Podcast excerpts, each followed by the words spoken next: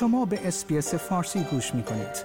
با رفتن به sbs.com.au به اخبار و گزارش های بیشتری دست خواهید یافت. کاخ سفید روز گذشته دوشنبه نهم ژانویه بار دیگر صدور و اجرای اعدام معترضان در ایران را محکوم کرد و گفت ایالات متحده همراه دیگر کشورها از حکومت ایران می‌خواهد که این اقدامات را متوقف کند. دستگاه قضایی ایران دو روز پس از اعدام محمد مهدی کرمی و محمد حسینی از معترضان در کرج که خشم عمومی را در داخل و خارج کشور به طور گسترده‌ای برانگیخت روز دوشنبه از صدور حکم اعدام برای سه نفر از معترضان بازداشت شده در اعتراضات 25 آبان در اصفهان خبر داد.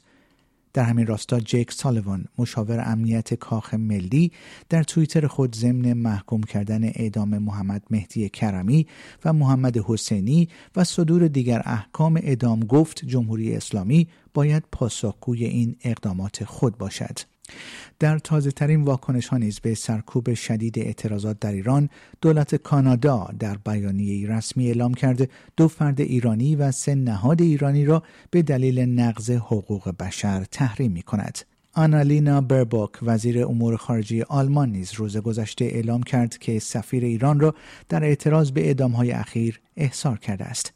وزیر امور خارجه آلمان در اظهاراتی گفت رژیمی که جوانان را برای ارعاب مردم خود به قتل میرساند آینده ای ندارد. وزارت خارجه بریتانیا نیز کاردار ایران را در اعتراض به اعدام محمد مهدی کرمی و محمد حسینی احضار کرده است. در همین حال پاپ فرانسیس رهبر کاتولیک های جهان نیز در سریح ترین اظهاراتش درباره اعتراضات جاری در ایران جمهوری اسلامی را به دلیل استفاده از مجازات اعدام علیه معترضان محکوم کرد.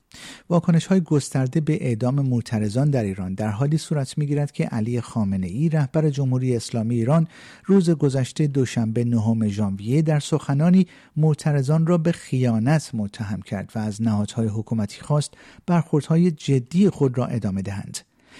در همین راستا سازمان حقوق بشر ایران نیز در تازه ترین گزارش که روز گذشته منتشر شده اعلام کرد از آغاز اعتراضات جاری تا کنون دست کم 481 شهروند از جمله 64 کودک و 35 زن کشته شدهاند.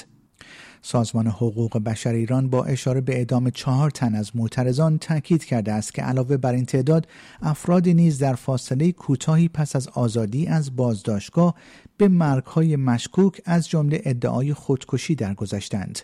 اعدام شتاب زده محسن شکاری، مجید رضا رهنورد، محمد مهدی کرمی و محمد حسینی چهار تن از معترضان در تهران، مشهد و کرج موجی از واکنش های گسترده داخلی و خارجی در پی داشته است.